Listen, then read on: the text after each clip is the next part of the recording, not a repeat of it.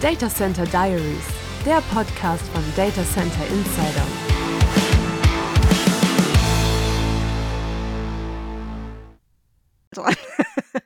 Heute geht es um ähm, Cloud Computing beziehungsweise der Umgang mit Kubernetes. Hier zu Gast ist Sebastian Kister. Er ist von Audi und ähm, ich würde ihn gerne fragen, so wie die Anwenderperspektive eigentlich aussieht. Also was bei Audi mit Cloud Native gemacht wird, wie überhaupt der Umgang mit Open Source ist, was im Moment die Herausforderungen sind. Und ansonsten würde ich ihn bitten, sich selber ein bisschen vorzustellen. Ja, hi erstmal. Vielen, vielen Dank ähm, für die Einladung und ich äh, freue mich sehr, hier zu sein. Ähm, ich bin Sebastian Kister und leite das Kubernetes Kompetenzzentrum beziehungsweise jetzt Container Competence Center und Plattformteam und ähm, auch einige andere Sachen, Initiativen in der Cloud Native Computing Foundation, unter anderem eine Special Interest Group Transportation gemeinsam mit der französischen Bahn und Boeing. Ähm, bin stehendes Mitglied im CTO Summit äh, letztes Jahr sowie dieses Jahr und äh, arbeite dort auch in verschiedenen Arbeitsgruppen immer wieder mit anderen branchenübergreifenden, industrieübergreifenden Kubernetes-Größen zusammen. Selber bin ich auch äh, sehr viel als Transformation Evangelist unterwegs. Ähm, man würde sagen, äh, Global Thought Leadership ist das, was ich eigentlich tue. Da bist du ein richtiger Medienstar schon. Ja, das ist mir zum ersten Mal in der Morning Show im Frühstücksfernsehen aufgefallen in Amsterdam auf, dem, auf der Show, äh, wo dann wirklich so das so richtig Frühstücksfernsehmäßig war und habe mir gedacht so, ah, okay. angekommen. Das war ganz witzig, eine tolle Erfahrung auch. Und ja, äh, ich mache, keine Ahnung, ich weiß es nicht, 20, 25 Keynotes im Jahr. In oh, Wahnsinn. Ländern.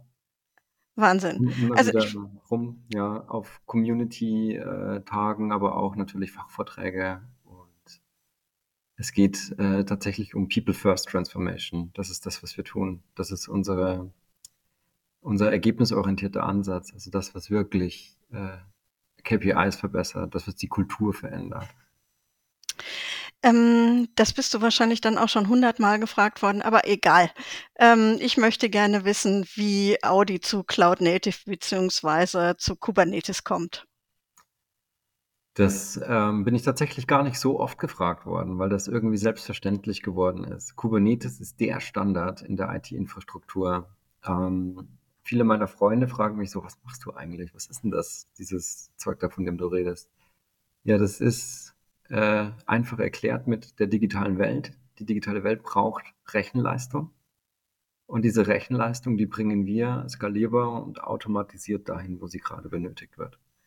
Kubernetes ist unser Mittel der Wahl und ist auch der Standard in der IT-Infrastruktur, um Rechenleistung zu allozieren, also bereitzustellen.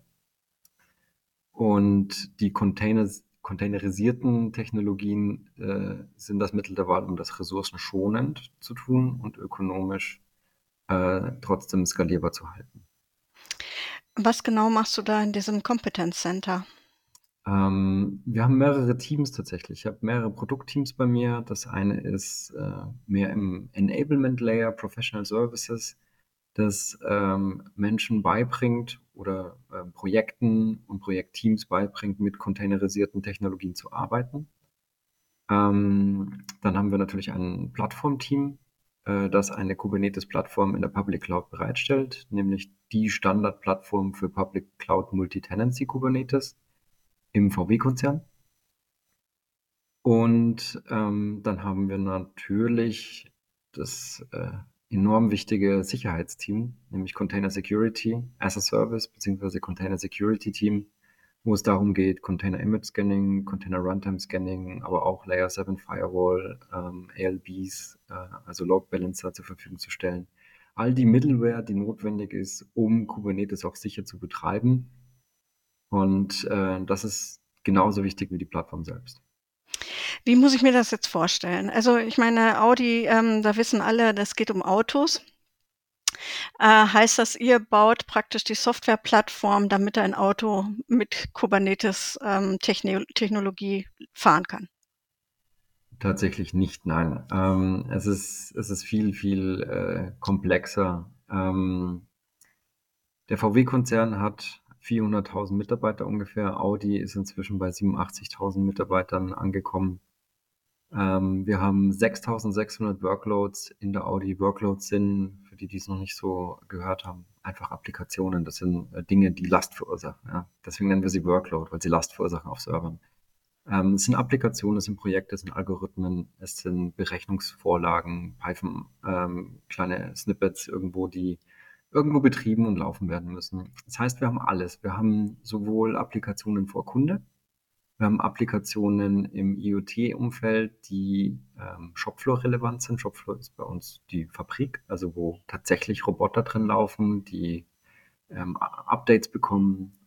Ähm, und wir haben natürlich auch äh, all das, mit dem wir uns selbst beschäftigen und selbst organisieren, nämlich diese Office-Applikationen, ähm, wie zum Beispiel ähm, eine Automatisierung des Rechtsservice, das den Rechtsanwalt besser skaliert, sodass wir nicht 500 Anwälte brauchen, sondern zwei das managen können.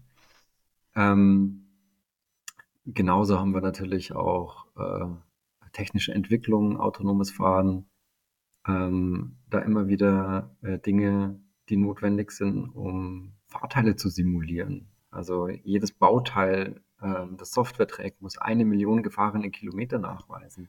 Und das versucht man natürlich im Entstehungsprozess auch zu simulieren. Ähm, aber ich habe es vorhin so ein bisschen formuliert, Workload. Alles das, was Last verursacht. Also ob am Ende ein Turnschuh rauskommt oder ein Auto, das ist gar nicht so relevant für die Infrastruktur. Äh, für den rudimentären, fundamentalen ähm, Faktor in der IT, nämlich Rechenleistung. Alles braucht Rechenleistung. Äh, jetzt äh, finde ich es doch immer wieder erstaunlich. Ähm, also Audi ist für mich so ein typisches Anwenderunternehmen oder der VW-Konzern ist ja eigentlich ähm, IT-User, sage ich jetzt mal. Und es gibt natürlich eine ganze Menge, ähm, Tausende von Firmen, die sich da um Kubernetes und das Ganze drumherum kümmern. Warum geht ihr nicht einfach einkaufen? Ähm, die Make-or-Buy-Decision ist tatsächlich eine der wichtigsten Fragestellungen in jedem Business Case, den ich mit meinem Team und im Team äh, mache. Wir kaufen sehr, sehr viel ein. Das tun wir bereits. Ähm, wir müssen Value-Add fokussieren, da wo wirklich ähm, Enablement für unsere Innovatoren, also für das Kerngeschäft, ähm, besteht. Ich sehe zum Beispiel Control Planes. 2019 war ja der Control Plane Markt im Cloud-Native-Umfeld gigantisch. 20 Firmen haben verschiedene Control Plans angeboten. Ähm, das ist, jetzt haben sich schon so ein paar Branchengrößen herauskristallisiert, äh, wo man weiß, das sind die Enterprise-Größen. Und ähm, wir haben 2017 zum Beispiel noch eine proprietary Audi Control Plan gehabt. Wir haben ein eigenes Audi äh, Kubernetes gehabt sozusagen. Mhm. Ähm, und das war ja auch die frühe Phase von Kubernetes muss man auch dazu sagen. Die, die Ladefunktion für den e-tron, für den ersten e-tron, die wurde auf dieser proprietären Kubernetes-Plattform ja. entwickelt. So als Hands-on-Beispiel mal, um was ein mhm. bisschen äh, griffiger zu haben, was da alles mhm. passiert bei uns. Und ähm, wie gesagt, 2019 Control Plan Markt, äh, völlig überflüssig, äh, heutzutage über Control Plans zu diskutieren. Das macht überhaupt mhm. keinen Sinn, das ist kein Business Value, das ist absolute Commodity. Ähm, da sehe ich kein Value-Add. Und ähm, wenn wir uns auf die Security konzentrieren, ähm, wo wir auch viel einkaufen, aber das dann auch selbst betreiben und da die, äh, das Policy Enforcement zum Beispiel für Container Matches, nur einfach, ganz einfaches Beispiel, um das mal rauszupicken. Es ist ja so, so, so viel, was auf einer Plattform geschieht.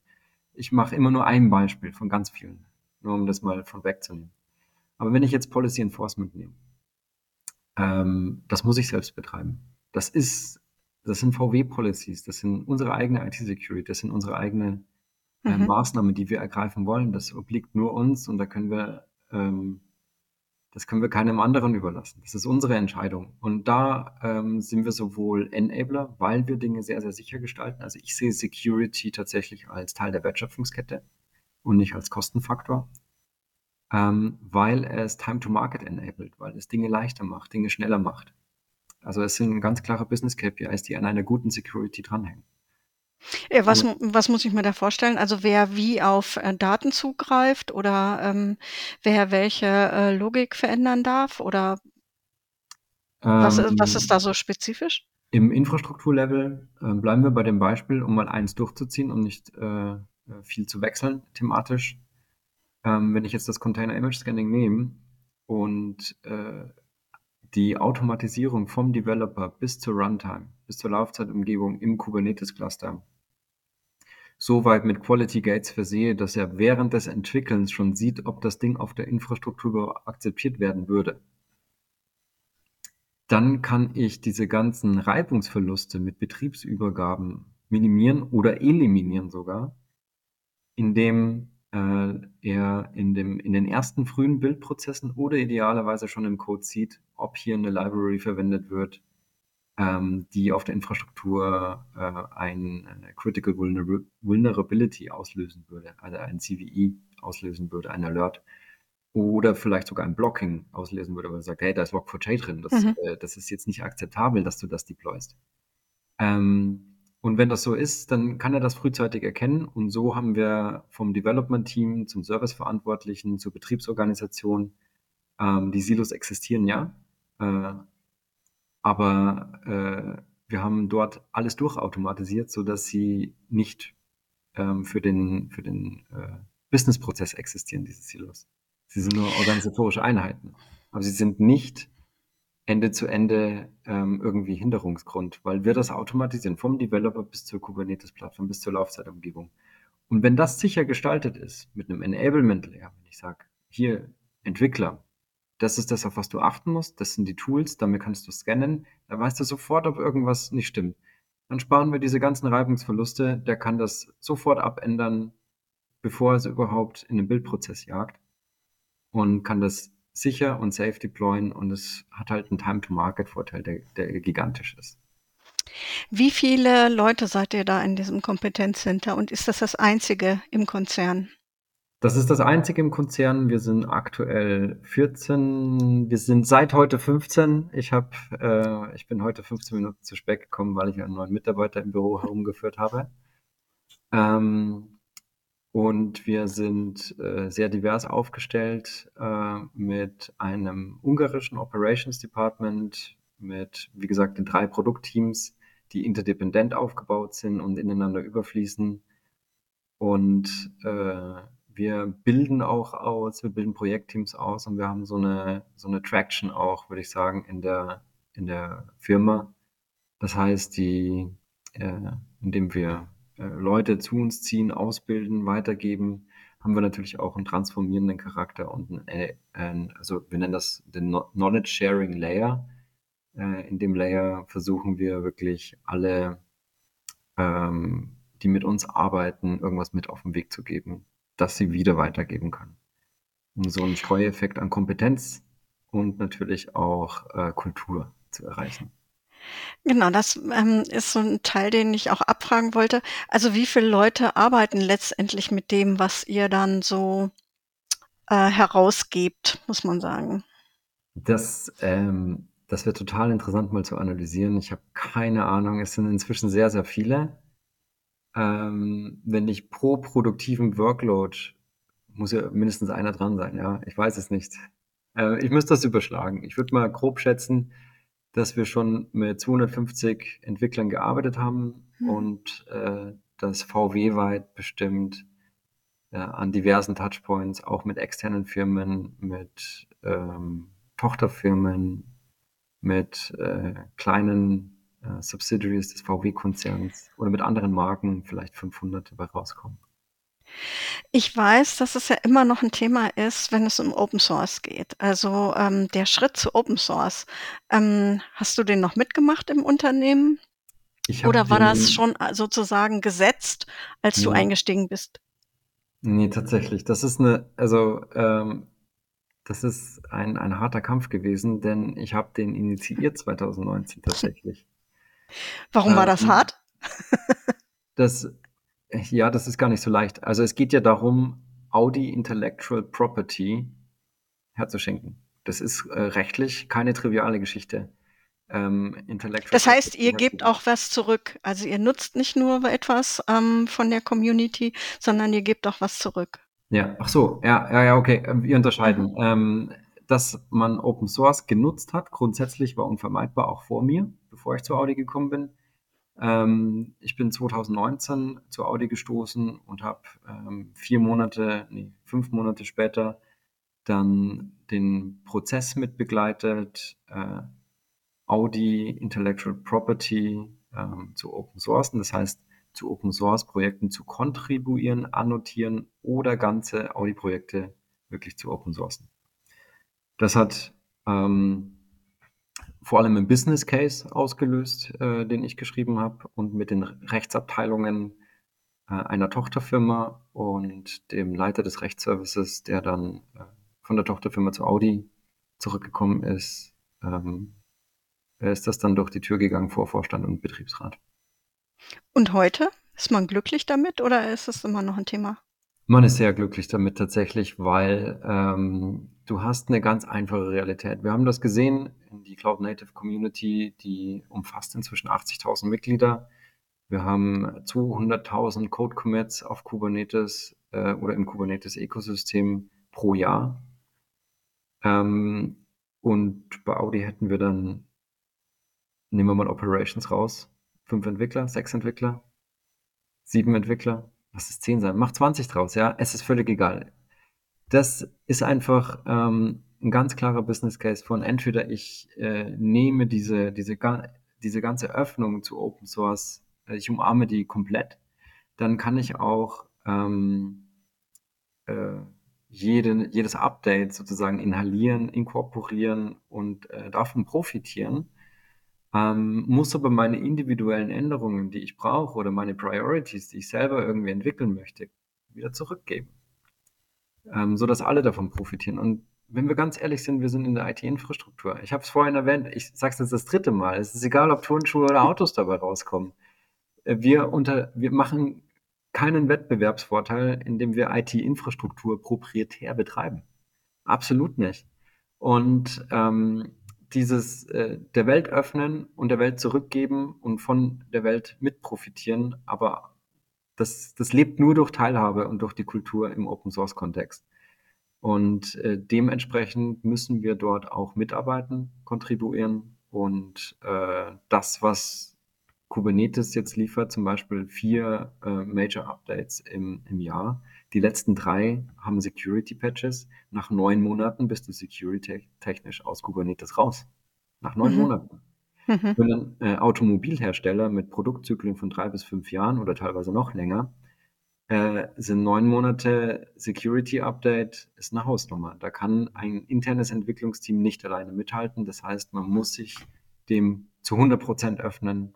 Anders geht's nicht. Und das ist das, was wir gemacht haben. Und wir sind sehr, sehr glücklich damit.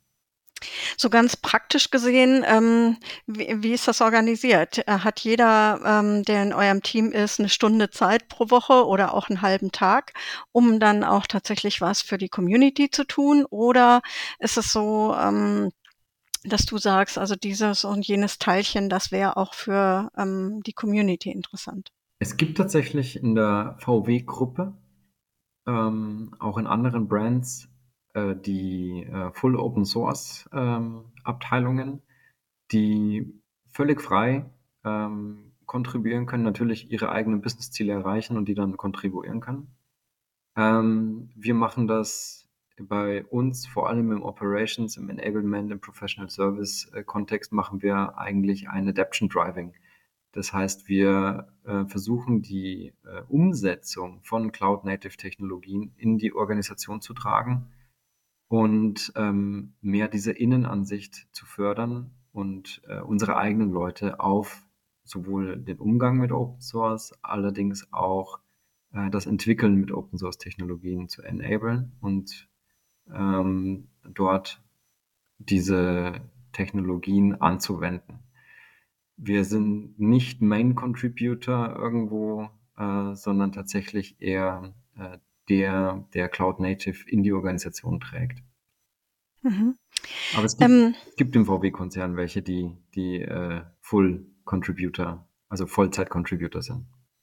Jetzt ist in der Open Source Community ist auch immer so ein bisschen Personal Business. Ne? Also einzelne Leute haben da so 'n Star-Ruhm. Ähm, wer ist denn für dich da der Star?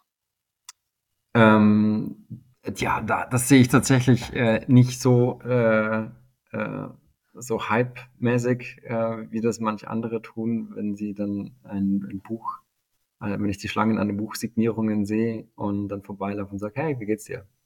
Und man kennt sie halt. Also man kennt die Leute äh, schon lange, wenn man in der Community tätig ist. Und äh, es gibt natürlich die ein oder anderen Stars, die wir auch bei uns im e-tron GTRS hatten, für die äh, Car-Karaoke-Interviews ähm, an, an der CubeCon. ähm, ich kann jetzt die nennen, die alle nennen. Ähm, äh, für mich gibt's aber tatsächlich äh, die einzigen, die ich wirklich als Stars bezeichnen würde, und das ist die ganze Community. Äh, das sind die Maintainer, das sind die Contributor, das sind ähm, natürlich braucht es die Gesichter und die Leuchttürme, ähm, die sich auf Keynote stellen, die drüber reden, die das groß machen, ähm, die begeistern, die mitziehen, die mitreißen. Ähm, aber es sind, es sind alles die kleinen Contributions, ähm, die tagtäglich passieren und die, äh, die, die das äh, hands-on organisieren, die nicht nur drüber reden, so wie ich jetzt drüber rede. Äh, mein Entwicklungsteam leistet alles. Ich rede drüber. Find, das finde ich jetzt schade, ne? weil die nächste Frage wäre natürlich gewesen, wie viele Groupies du denn schon hast. Ach so, nein. ähm, äh, so, so sehe ich mich auch nicht. Ähm, ich war lang genug Musiker tatsächlich, äh, tourender Musiker auch in Europa, ähm, mit mehreren Releases auch auf Spotify. Ähm, aber. Gucken wir gleich nach. gucken wir gleich nach, genau. Nee, das ist, äh, das ist etwas, äh, wo ich wirklich die, die das äh, ähm, auf die äh, Straße bringen, nämlich den tatsächlichen Code-Commit äh, leisten und sagen, ich habe hier gerade vielleicht auch nur ein winziges Zahnrädchen, aber ich habe das kontribuiert, das ist, habe ich äh, zehn Stunden dran gearbeitet, das war echt echt harte Arbeit. Und dann kommt, kommt so jemand wie ich, äh, der das dann auch ähm, ins Rampenlicht stellt und sagt, guck mal, wir haben, wir haben das geschafft mit, dem, den 20 Mann, mit den 100 Mann, mit den 500 Mann. Oder mit den 79.000 CNCF-Mitgliedern, äh, die wir nun mal haben. Und diese 80.000, äh, das sind die Stars tatsächlich. Wir haben uns ja getroffen auf der KubeCon, Cloud Native Con in Amsterdam im vergangenen Monat. Was war für dich denn, ähm, das Neue oder das Bahnbrechende? Die, äh, die CNCF hat ihre neue Foundation gepusht, ein bisschen. Ähm, Im CTO Summit äh, ging es auch nur um FinOps. FinOps ist im Enterprise auch angekommen. Ähm, bei uns sehr, sehr tief. Ähm, und wir haben das auch, wir haben auch schon FinOps-Teams laufen die sehr, sehr gute Ergebnisse erzielen für uns als Organisation. Gesamtwirtschaftliche Betrachtungen ähm, sind richtig tolle ROI-Kennzahlen. Also wir sind sehr, sehr begeistert von unserem FinOps-Team. Wir finden das weiterhin natürlich auch wichtig, kulturell wichtig. Hier nicht so kostenagnostische Infrastrukturen wie vor vier Jahren irgendwo hinzuklatschen. Äh, Hauptsache, es, es hat den Namen Cloud, aber egal, was es kostet. Äh, die Zeiten sind definitiv vorbei. Ähm, Deswegen FinOps weiterhin ein großes Thema. Es ist jetzt nicht der heiße Scheiß. Jeder weiß, dass das braucht. Ja, äh, Kosten optimieren ist eigentlich, äh, ich glaube, äh, war das jemals außer Mode? Ich kann es mir nicht vorstellen. Ja, es war schon immer ähm, wichtig, äh, resourceful ähm, oder ressourcenbewusst ähm, mit dem äh, Unternehmen umzugehen. Und äh, gerade in Cloud, wo alles autoskalieren kann und ganz nach oben rausschließen kann, ähm, ist es natürlich umso wichtiger, äh, mit diesen Technologien sehr, sehr bewusst umzugehen. Unser FinOps-Team, wie gesagt, großartig. Ich habe auch gesehen, dass das bei ganz, ganz vielen Firmen noch gar nicht da ist. Das Thema ist noch nicht angekommen. Deswegen habe ich äh, das für mich jetzt nicht so als, ähm, also aus meiner Brille war das nicht das große Ding, ja, aber ich habe aber wirklich gesehen, es war das große Ding für die meisten. Die mhm. meisten großen Firmen haben kein operationales FinOps-Team wirklich schon seit einem Jahr irgendwie in der Firma und ähm, fangen gerade damit an. Und Gehört die- für dich in das FinOps äh, nur eine Kostenbetrachtung, also was in welche Cloud, oder gehören da auch andere Entscheidungen dazu? Also was weiß ich, wo sind Daten sicher, wo, ähm, also was betreibe ich unter Umständen ähm, effektiver, wo zählt das mit oder spielt das mit eine Rolle? Äh, ganz klar, es ist eine, ist eine äh, Gesamtbetrachtung immer notwendig. Wir, ich habe es ja auch vorher erwähnt, ich, ich bin ja einer von denen, die Security sogar als Wertschöpfungskette sehen, ähm, weil das Mhm. Einfluss auf KPIs hat. Mhm. Das heißt, man kann es nur gesamtwirtschaftlich betrachten und FinOps ist eine äh, unglaublich holistische, äh, auch kulturelle Komponente, das äh, sehr tiefe Generalisten braucht. Also äh, in, in einem FinOps-Team Architektur äh, zu beraten, aber auch gesamtwirtschaftlich in der Lage sein, Dinge zu betrachten, die ein SOP, also ein Start of Production für ein Unternehmen mit beeinflussen, eventuell weil ich sage, ich limitiere hier, bekomme aber dann natürlich einen anderen Timeframe. Was bedeutet mir Time to Market in diesem Projekt? In einem anderen Projekt bedeutet das was ganz anderes. Du hast Time to Market gar kein Thema. Mhm. Ähm, also ja, es ist eine holistische Betrachtung und holistisch etwas zu betrachten in großen Firmen mit äh, tausenden kleinen Produkten Mhm. ist unglaublich komplex. Im vergangenen Jahr war das erste Mal von Plattformteams oder Plattform-Engineers die Rede. Ja, ja. Und dieses Jahr war es also für mich ein ganz großes Thema, also war auf jedem Panel ein Thema. So ganz verstanden habe ich noch nicht, was diese Plattformteams sollen oder warum das jetzt äh, unbedingt zu einer Beschleunigung des ganzen Prozesses gehört. Für mich ist das so ein bisschen, naja, auch ein Rückgang von ähm, Entwickler sind für alles zuständig, eben auch für Sicherheitsfragen und Day-to-Operations und das soll alles schnell gehen. Und jetzt sind, jetzt merkt man, Entwickler sind eigentlich nicht die geeigneten Zielpersonen dafür. Jetzt braucht man wieder ein Operations-Team. Also man besinnt sich eigentlich auf etwas, was so aus dem Enterprise herkommt. Also ich, vielleicht kannst du mir mal erklären. Also ich meine, du hast vorhin auch ähm, ein Plattformteam erwähnt, ähm, was zu deinem Kompetenzcenter gehört. Also was soll das jetzt? Ähm, das, wir haben auch äh, plattformagnostische ähm, äh, Produktteams. Ähm, und ich glaube, je komplexer ähm, die Kundengruppe ist und je heterogener die Kundengruppe ist, ähm, desto mehr äh, Schichten in deiner Prinzregententorte äh, kannst du da irgendwo aufmalen. Aber irgendwann reicht dir äh, das Kuchenmodell nicht und du brauchst den Schokorand außenrum und das sind die vertikalen Services. also ich liebe, ich liebe das mit, mit Essen zu hantieren und die Prinzregententorte, die kennt jeder. Ähm, die hat ja diesen Schokokuss einmal außenrum, so was alles zusammenhält und in der, äh, da drinnen sind ganz viele Layer.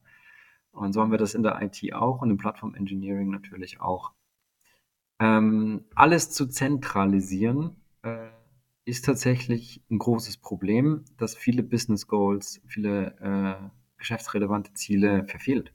Distribute Risk zum Beispiel, Risiken verteilen und nicht äh, zu bündeln, äh, spricht ganz klar gegen den Zentralisierungsgedanken. Und ähm, so mache ich äh, einzelne Produktteams. Jeder Managed Service auf einer Plattform mache ich zum Produktteam. Weil es gibt nichts Schlimmeres als eine Plattform, die ein Requirement kriegt und dann noch einen neuen Managed Service on top macht. Und jetzt sagst du, okay, dieser Managed Service, der auf dieser Plattform ist, den löse ich jetzt. Den mache ich plattformagnostisch. Ich äh, habe das 2020, das weiß ich noch, 2020 am 11.11., .11., da war Faschingsbeginn, deswegen weiß ich das noch. Vormittags, ja, da war noch alles in Ordnung. Ähm, und ähm, das habe ich in, in der Group IT Leadership im GITL-Gremium äh, vorgestellt, so nennt sich das bei uns. Ähm, und das war die Mission Paxi, Platform Agnostic Group Service Integration, wo du äh, die einen Managed Service einer Plattform allen mhm. Plattformen zur Verfügung stellst. Klar braucht es eine gewisse Standardisierung ähm, in der Art, wie ich einen Managed Service äh, bereitstelle. Aber wenn ich jetzt äh, unser äh, XaaS, Container Security as a Service, nehme, das ist ein Produktteam in Audi, das für den VW-Konzern, für andere Plattformen auch Container Security bereitstellt. Ähm, das wäre ähm, eine, ein Element, ein modulares Element. Und diese Modula Modularisierung ähm, dieser Prinzregententorte. Darum geht es eigentlich, dass ich mal den Schokoguss hier rausnehme und irgendwo anders reintun kann. Oder dass ich ähm, mal äh, eine Schnittstelle durch den, ähm, durch den Rand steche und das anderen zur Verfügung stelle mit einem Strohhalm oder, oder so ähnlich. Und ähm, wir haben das mit Cloud Native, also Cloud Native, meine ich jetzt nicht Cloud Native äh, die Kultur, sondern mit den Cloud Provider nativen Dienstleistungen. Beispiel mhm. AWS, ein RDS, ein S3, ein EFS und ein EBS. Die werde ich nicht besser zur Verfügung stellen, als Amazon es eh schon tut. Also, warum sollte ich das zu einem Plattformservice machen, der auf einer Plattform läuft und dort sozusagen äh, Durchlauf erhitzt wird?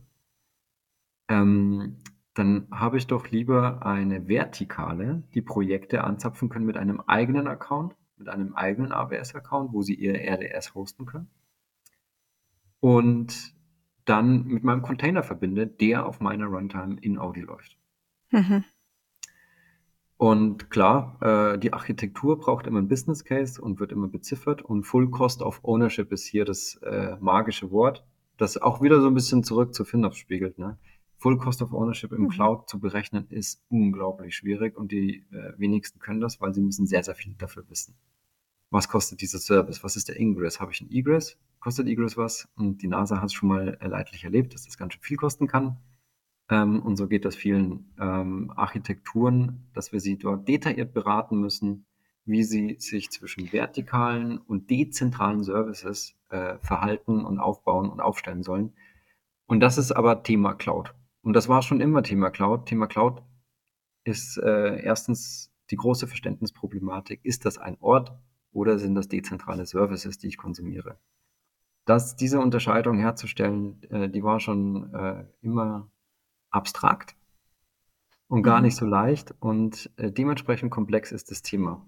Plattform Engineering macht das Ganze wieder modularer, modular konsumierbar so dass ich nicht diese einen Stack, diesen Full Stack brauche, diese eine Prinzregententorte, dieses eine Stück Kuchen, sondern ich habe dezentral meine Schokolade, meine Creme und meinen Teig liegen und kann den zu einem Stack für meine App zusammenschmieden. Mhm. Mit dem letzten hast du schon praktisch ein bisschen die nächste Frage beantwortet. Also als ich so zugehört habe bei den Vorträgen zu äh, den Plattformteams, ähm, da fiel auch häufig das Stichwort Standardisierung hast du ja auch gebraucht, aber das bedeutet natürlich auch wieder ein etwas starreres Kon Konzept. Und man hat ja nicht umsonst alles oder viel Aufgaben den Entwicklern zugedacht, weil die natürlich sehr schnell immer in der Reaktion sind, sehr schnell nach vorne preschen wollen und auch ähm, eine große Flexibilität dafür brauchen. Und die bisherige IT war einfach zu starr.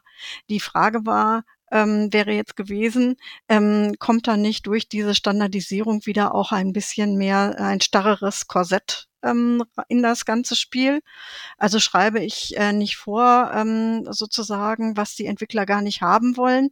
Und die suchen sich, also ich meine, Schatten-IT gab es vorher mal den Begriff, also suchen sich dann wiederum andere Schleichwege, wie sie schneller an ihre Ressourcen und an ihre äh, Grundlagen kommen. Ja, also zur Schatten-IT oder U-Booten, wie wir es nennen, ähm, die entstehen meistens nicht aus böser Absicht oder weil jemand einen Schleichweg sucht, sondern weil jemand nicht wusste, dass es einen gibt. Das ist in großen Firmen eher der Fall. Man weiß nicht, dass es das schon gibt und macht es dann aus Versehen nochmal. Ähm, so entstehen dann nicht freigegebene Tools, weil auch jemand den Prozess nicht kennt, wie man eine Plattform in Betrieb nimmt oder ähm, weil jemand aus Unwissenheit, was es intern gibt, äh, dem Externen sagt, ähm, wie Betrieb, äh, keine Ahnung vom Betrieb. Ich bin User. Ich, ich will ja bloß da rumklicken und auf den Button drücken und dann soll das rauskommen. Und dann macht der Externe, denkt sich ja, ja cool, äh, kriege ich ja noch mehr Geld, dann mache ich den Betrieb auch noch. Und so entstehen dann tatsächlich, äh, oder so entstanden früher ähm, die ein oder andere Schatten-IT, wie man sie so bezeichnet. Das ist in großen Firmen ganz normal. Äh, da haben wir sehr, sehr effektive Prozesse dagegen und sind inzwischen wirklich gut geworden im Portfolio-Management und das ist ein Punkt, den ich nur, nur hier noch äh, behandeln wollte. Ähm, aber zum, zum Thema äh, Korsett. Durch die Modularisierung breche ich ja diese Korsetts auf tatsächlich. Das Full-Stack-Konzept ist eigentlich das Korsett gewesen. dass ich diesen einen Stack habe und den ähm, muss ich jetzt nehmen. Mhm. Das ist so ein bisschen Friss- oder Stirb-Mentalität. Aber durch diese vertikalen, also durch Säulen, äh, wo ich sage, ich kann, egal in Mhm. welchem Layer ich mich gerade Ja, befinde, noch in, eine, Mhm. in einen vertikalen Service hineintauchen.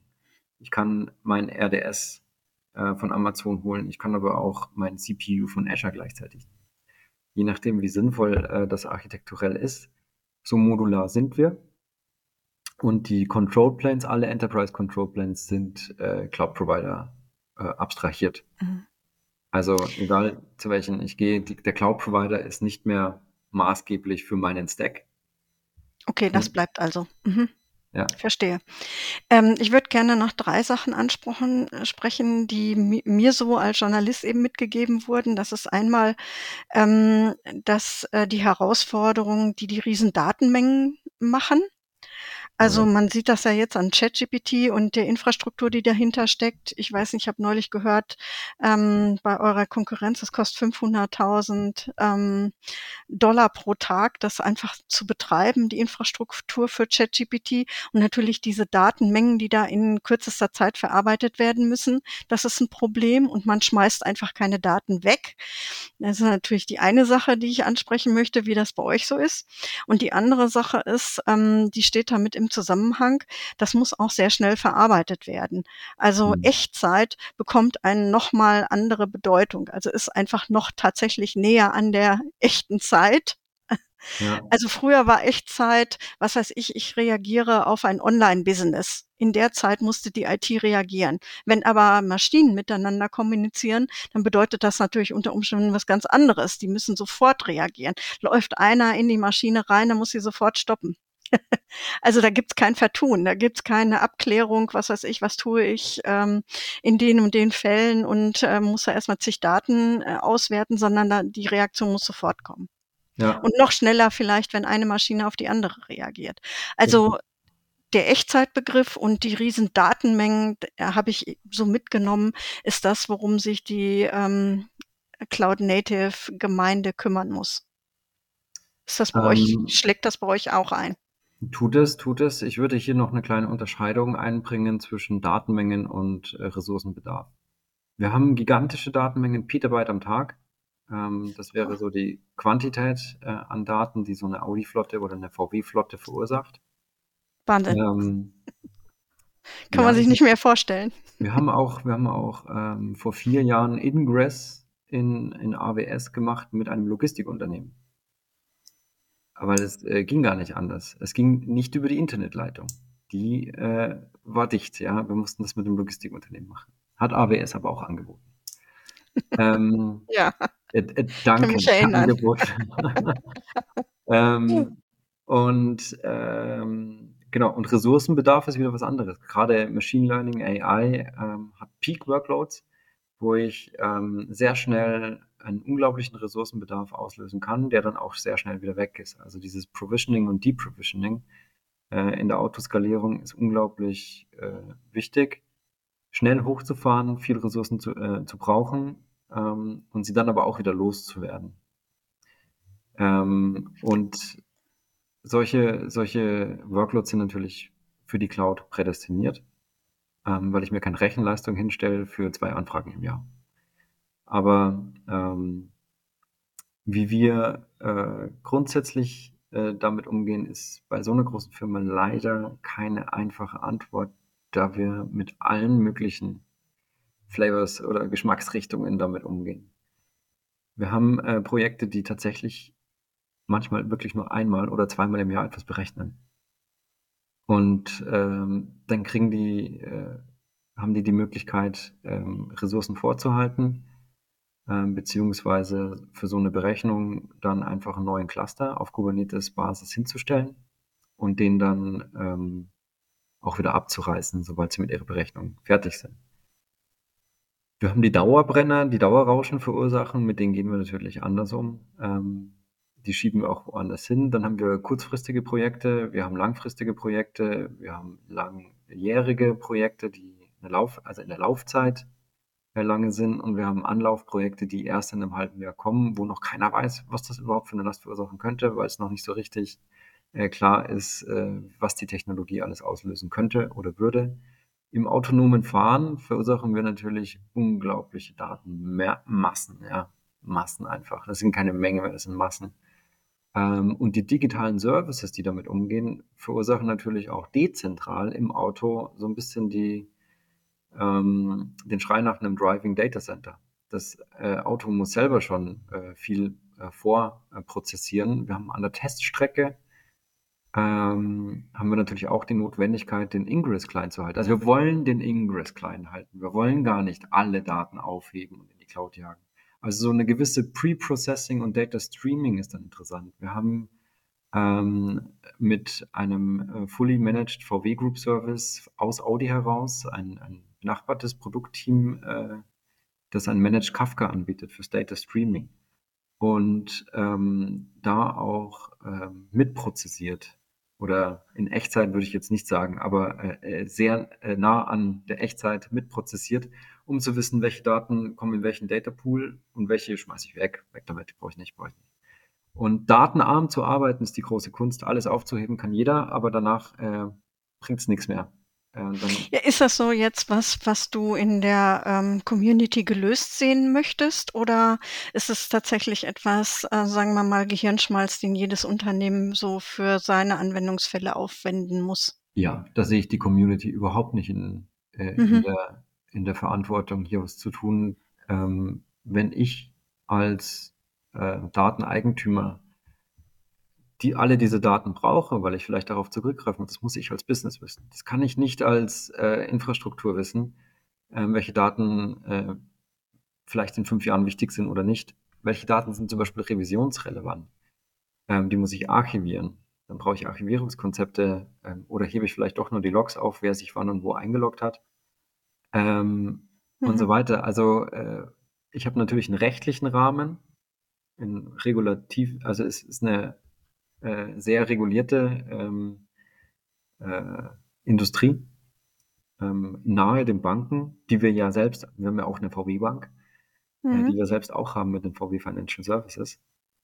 Und ähm, in dem regulativen oder regulatorischen äh, Elementen ähm, haben wir natürlich auch zu jonglieren und müssen Daten vorhalten, teilweise zehn Jahre bei äh, diversen anderen Themen, die zu unserer eigenen Entwicklung dienen, wo wir selber entscheiden, ob wir die Daten brauchen oder nicht brauchen, wollen wir natürlich datenarm arbeiten. Es, es äh, bringt nichts, ähm, alles aufzuheben. Ähm, und äh, damit mache ich mir die Ergebnisfindung im Nachhinein tatsächlich noch schwerer. Also wenn ich zu viele Daten habe, die ich durchwühlen muss. Ich bringe mal noch ein Stichwort. Ähm, da habe ich noch nicht so richtig verstanden, wie das alles funktionieren soll. Aber WASM, also WebAssembly. Mhm. Und einer der großen Vorteile soll sein, dass zum Beispiel sich Container in Nano, im Nanosekundenbereich äh, formieren und auch wieder killen lassen. Also das wäre ja zum Beispiel unter Umständen was, was gerade in so Echtzeit-Szenarien relevant sein könnte. Hast du dich damit schon beschäftigt? Ähm, wenig. Bei uns bedeutet Echtzeit vier Sekunden. Mhm. Muss man sagen, ich äh, schließe nebenbei Strom an, tut mir leid. Ja, ja. ähm, bei uns bedeutet Echtzeit vier Sekunden. Vier Sekunden Ausfall würde eine Kaskade zum Beispiel in der Machine-to-Machine-Communication auslösen. Äh, okay. Äh, die zu einem, die zu einem äh, Stopp am Band äh, führen würde. Mhm. Ähm, das ist für uns Echtzeit und das reicht auch. Ähm, wir haben natürlich äh, 5G, äh, Echtzeit, äh, Testfelder, Teststrecken und so weiter. Wir haben auch äh, diverse äh, Shopfloor-Systeme, die ganz anders funktionieren. Wir sind da sehr, sehr breit aufgestellt. Jede, jeder Standort arbeitet tatsächlich hier unterschiedlich. Genau äh, drin stecke ich da auch nicht. Ähm, wir sind ja nur äh, für die Applikationen äh, verantwortlich, die das brauchen. Und wenn der Bedarf kommen würde, und der ist noch nicht da bei uns. Also das ganze Thema ist noch nicht als Bedarf bei uns gekommen. Ähm, dann könnte man da tiefer einsteigen. Ähm, aktuell mhm. sehe ich da absolut keinen Bedarf dafür. Ähm, das wäre dann höchstens etwas im Driving Data Center, also wirklich direkt im Auto und ähm, so kritische Infrastruktur äh, im Auto einzusetzen, ähm, da wird man dann definitiv ein eigenes äh, Kompetenzzentrum drumherum bauen. Mhm. Ähm, noch eine Frage, ähm, und das ist etwas, was äh, Data Center Themen also ähm, irgendwie ständig durchzieht, das Überthema schlechthin. Das ist Nachhaltigkeit und, und Green IT und in dem Fall Green ja. Coding. Und auch auf der ähm, KubeCon Cloud Native Con in Amsterdam, da waren ja mindestens zwei Keynotes zum Thema ähm, Nachhaltigkeit, also wie bringt man mehr Nachhaltig Nachhaltigkeit rein. Ähm, betrifft dich das konkret auch bei deinem täglichen Tun? Ja, das betrifft uns sehr konkret sogar. Ähm, auch die FinOps-Kultur spielt da wirklich wieder mit rein. Ähm, auch Nachhaltigkeit ist bei uns in der FinOps-Kultur mit fest verankert. Es ist einer unserer zentralen Unternehmenswerten, muss man auch sagen. Ähm, und wenn ich Kosten optimiere äh, und Ressourcen schone, ähm, dann mache ich das natürlich auch aus zweierlei Gesichtspunkten. Nachhaltigkeit ist in der Regel im äh, Infrastruktur oder in der IT verbunden mit äh, Ressourcenschonen, auch Geld sparen. Geld sparen und nachhaltig arbeiten äh, ist ganz, ganz eng miteinander verwoben. Deswegen ist bei uns auch die Motivation mit einem Business Case äh, voll verankert und ähm, nicht nur als Unternehmenswert. Und ich muss auch. Wie weit geht das dann? Also, so sucht ihr die Programmiersprachen danach aus, die Libraries danach aus? Ähm, oder ähm, ist das so, sozusagen so ein zweiter Schritt? Also ich mache mal erstmal was und dann gucke ich mal, ähm, was braucht denn mehr Ressourcen und was arbeitet dementsprechend kostengünstiger? Ähm, nein, das ist, das ist für die Projekte ähm, eine ganz individuelle Entscheidung. Jedes Projekt äh, kann selbst darüber entscheiden, mit was sie arbeiten wollen und was sie arbeiten können. Also ist ähm, noch keine Aufgabe des Plattformteams dann. Es ist noch keine Aufgabe des Plattformteams, was die Workload selber angeht, aber wir haben natürlich bei uns das FinOps-Team, das mhm. dort in der äh, Produktentstehung auch mit reingeht und immer mehr verankert ist von Anfang an. Und dann diesbezüglich bereit, wenn du sagst, okay, das ist jetzt aber Heavy Workload. Das wäre dann so ein, so ein Zitat, äh, wo man dann ähm, schaut, vielleicht kann man das noch ein bisschen schlanker gestalten oder wenn die Architektur ähm, aus welchen Gründen auch immer ähm, zu viel Daten von links nach rechts schiebt, anstatt sie dort zu prozessieren, wo sie gerade liegen, ähm, wäre das auch so ein Ding, um, um Netzwerk-Traffic äh, zu vermeiden. Und äh, generell ist das, was ich vorher angesprochen habe, dieses Vorprozessieren von Mhm. Ähm, wie erreiche ich mein Ergebnis mit möglichst wenig Daten, mit möglichst wenig Ressourcen? Ähm, immer zentraler Gedanke. Wir haben auch KPIs über Strom. Also ganz klar, äh, äh, spart das Strom, kostet das Strom.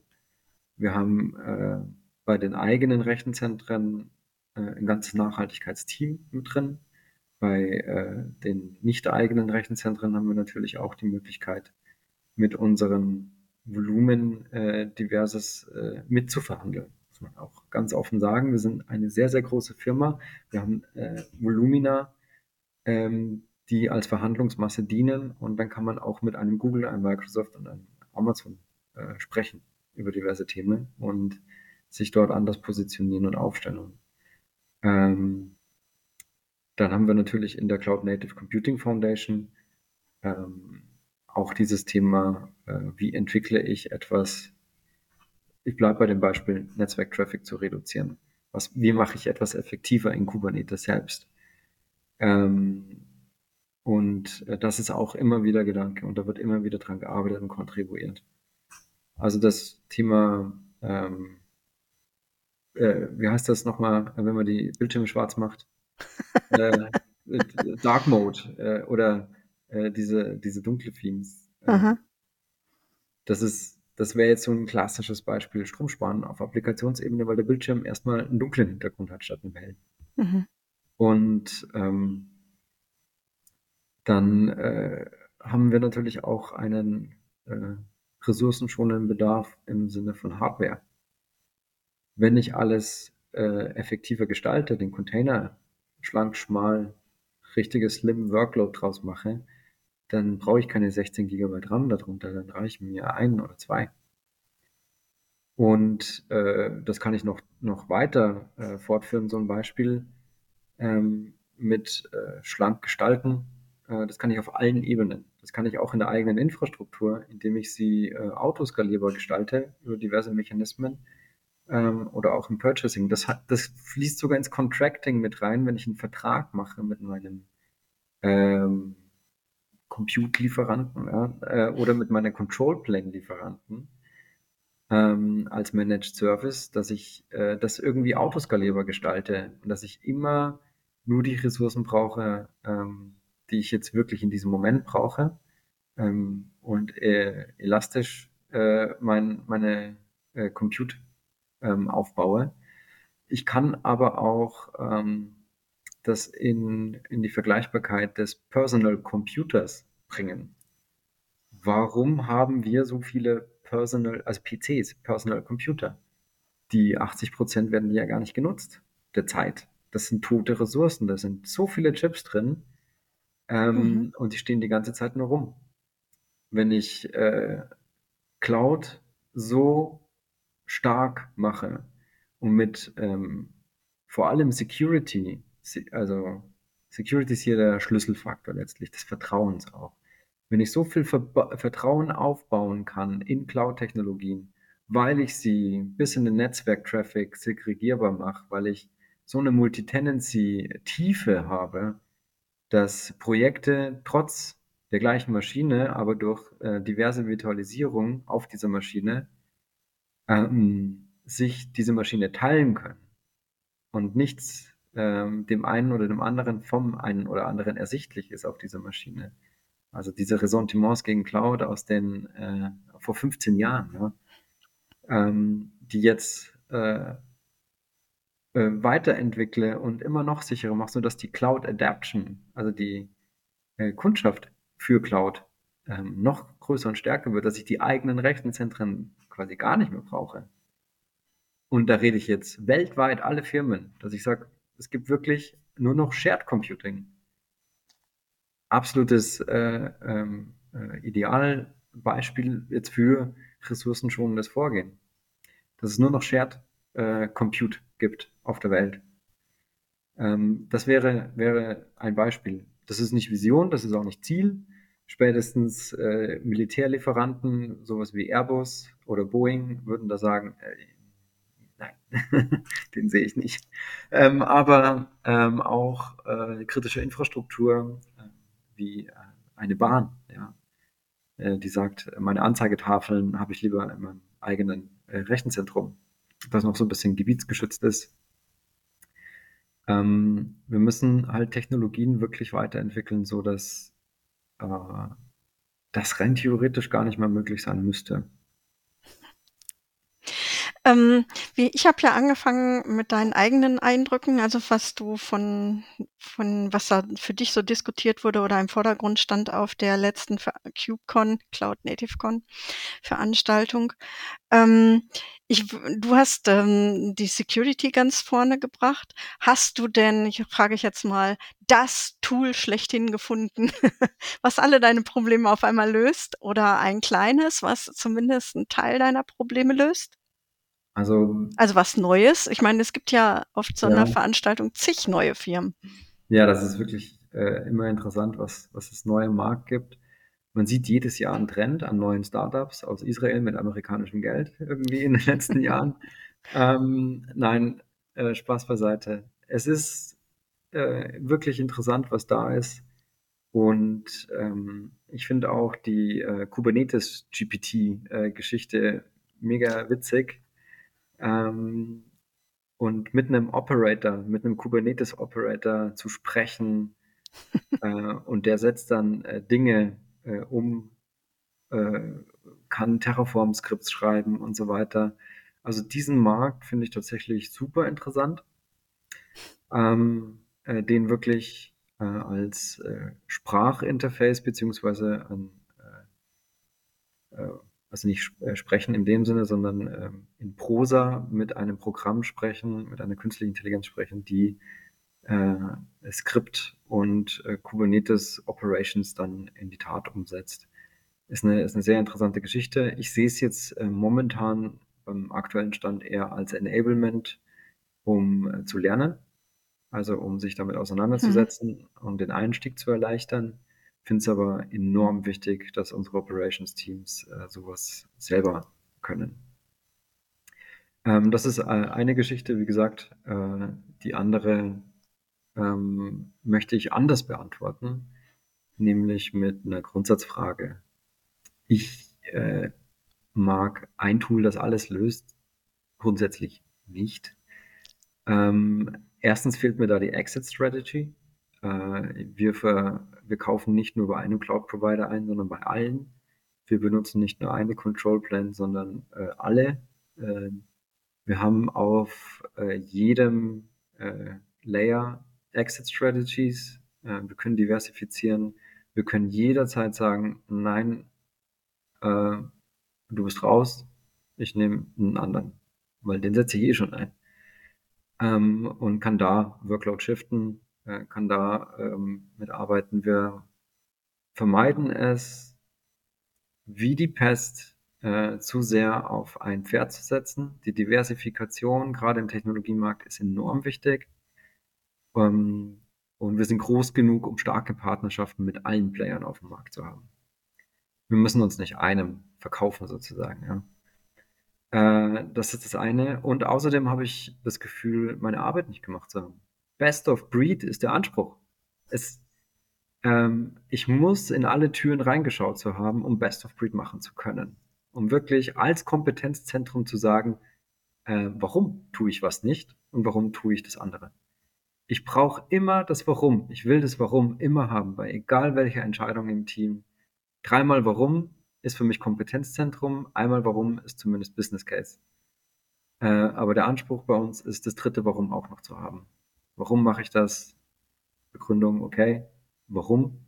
Und dann, dann weiß ich, es ist valide, dann weiß ich, es ist, es ist gut. Und ähm, das gibt es als Unified Plattform, gibt es das nicht. Unified Plattform versus Best of Breed wird bei mir immer eine Entscheidung für Best of Breed sein. Ich will nur das Beste vom Besten einsetzen.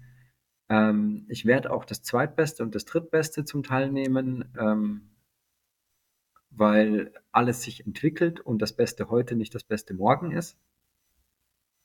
Ähm, und weil wir eine Diversifikation brauchen, weil selbst wenn einer äh, dann weiß, er ist der Beste, dann gefällt mir seine Preispolitik vielleicht nicht. Und dann bin ich auch zufrieden mit dem Zweitbesten. Ja. Das übertrage ich jetzt mal auf Autos. okay. Also, für mich klingt das wie ein Schlusswort und wie eine Strategie und ein Tipp für alle. Ich bedanke mich recht herzlich bei dir.